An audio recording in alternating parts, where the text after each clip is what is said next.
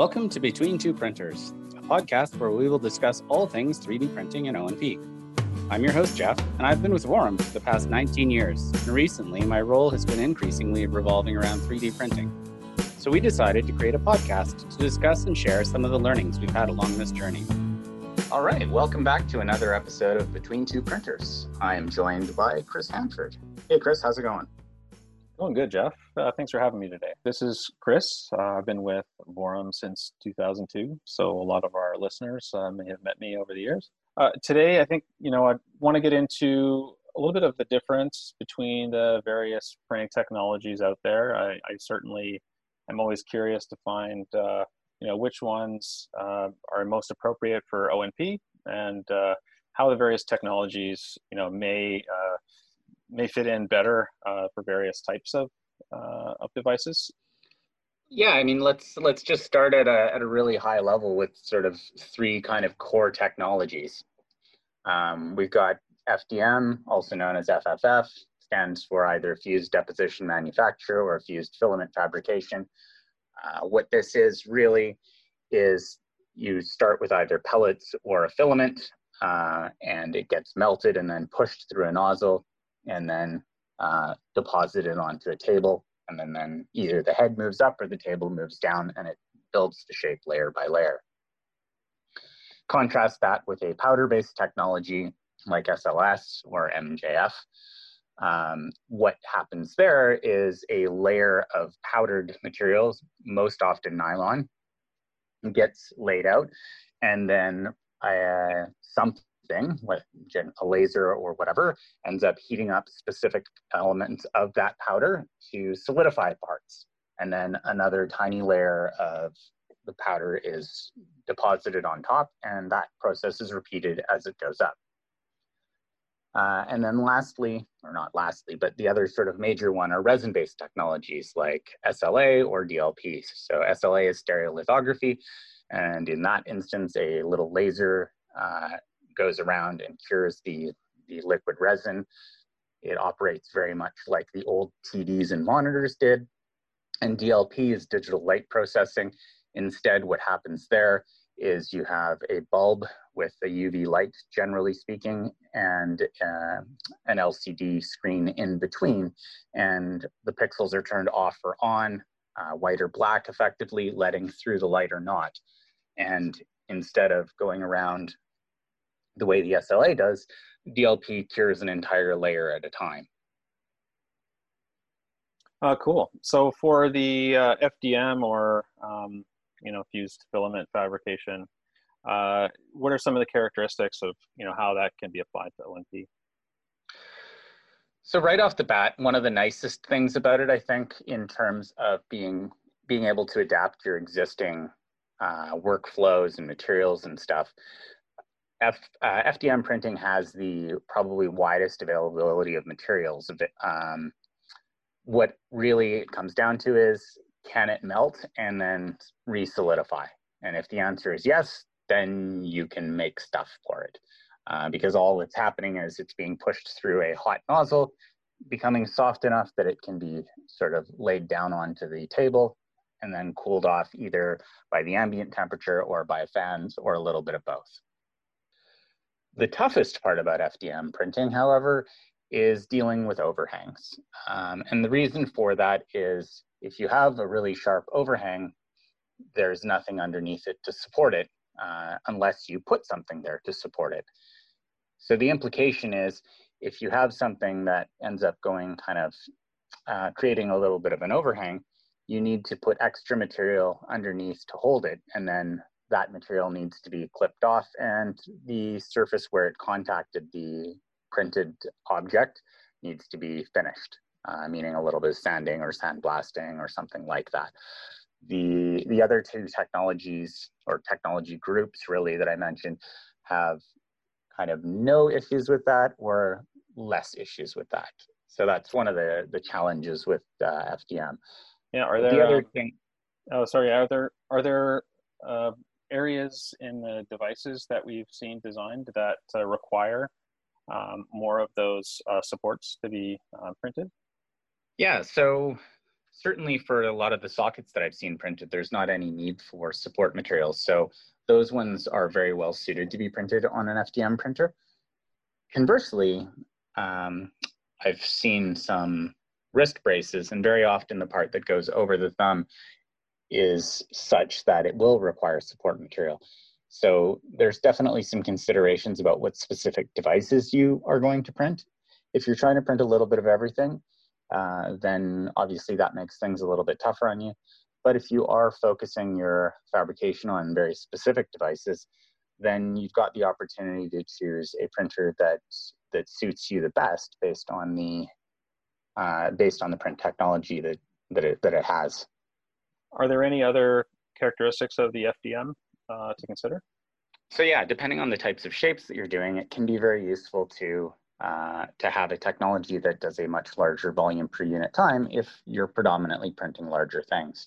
As I've said before, there are some printers and print technologies that are better suited to much smaller objects uh, who have a much slower unit volume per unit time print speeds, but it works out fine when you have these smaller, uh, smaller shapes and smaller features.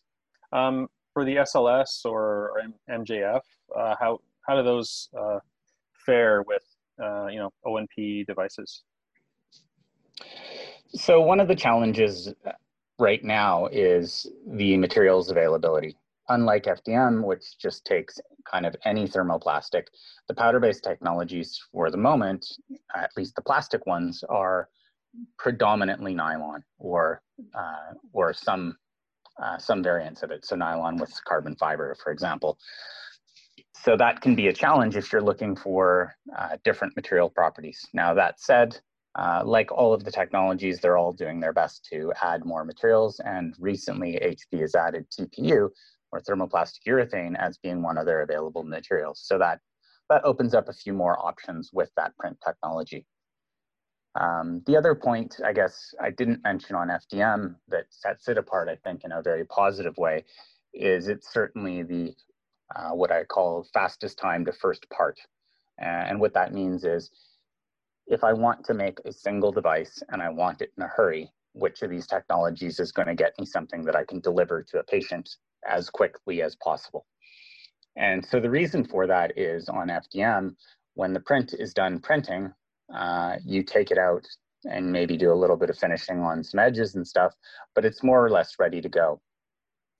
With the powder-based technologies, uh, you've got a couple of things going on. One of which is there is a long cooling time that's required, and that cooling time is typically on the order of whatever the print time was.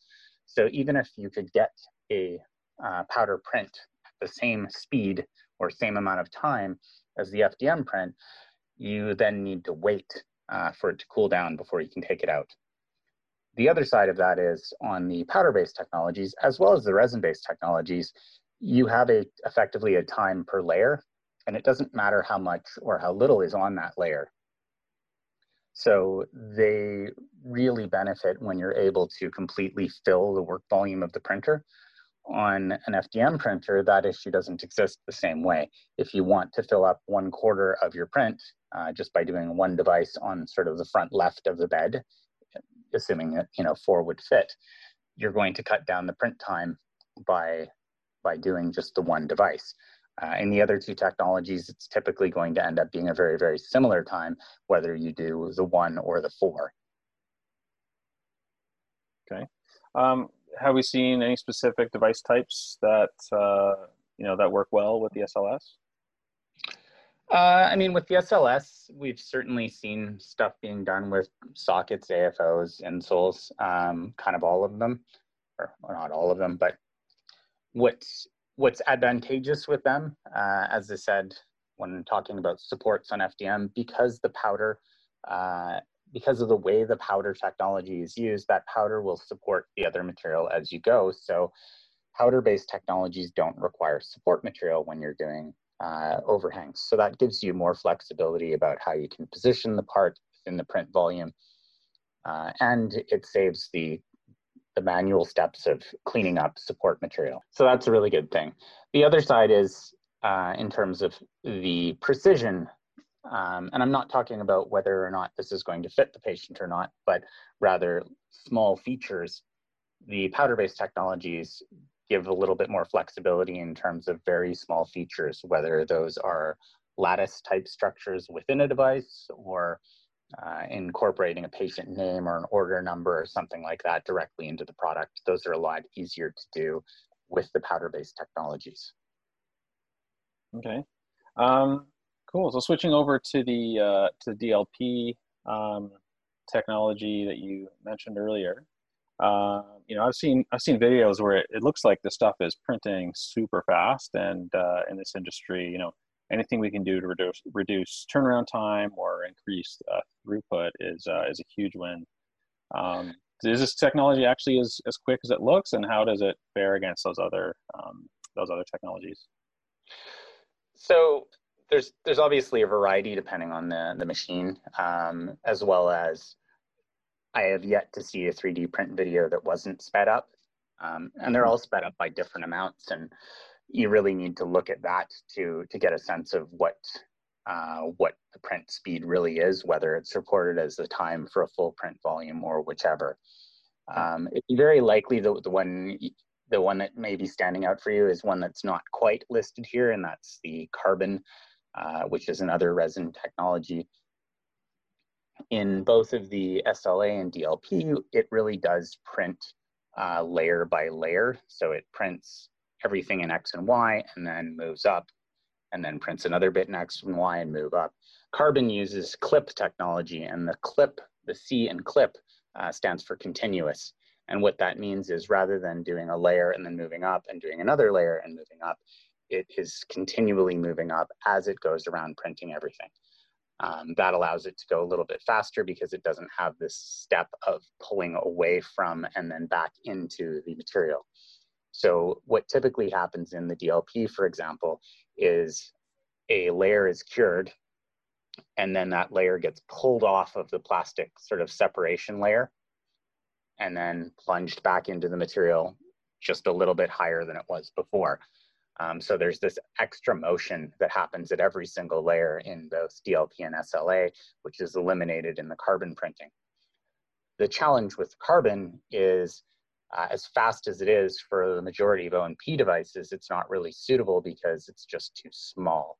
Um, and so that's that's going to be an impact as well. Obviously, if you can't fit the object that you want to print into the printer that you're looking at, it's not really suitable. Are there uh, areas uh, that we've seen that are suitable for O&P uh, with the DLP uh, technology? Uh, certainly the smaller shapes still are, are quite feasible to do. But as with the powder technologies compared with FDM, there are still fewer choices for materials. Um, the other issues to consider, there's a bunch of extra post-processing steps that are involved. So basically what happens is when you take the print out of the printer, you need to first clean off any remaining resin, which will be all over your print. Uh, and then that part will generally need a post curing because it's only sort of partially cured and it, it exists in a green state uh, at the end of the print.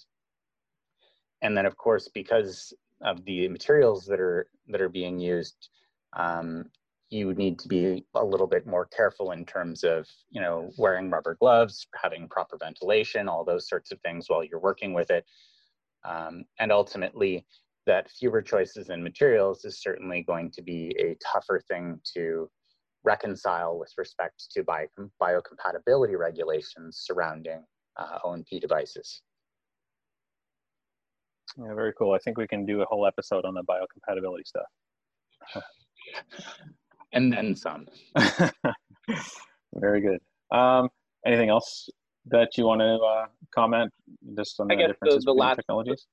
the last thing that I would highlight on the resin technologies as well, because it is a curing process as opposed to a heating and melting and reforming process, um, you don't have the opportunity to do heat reforming.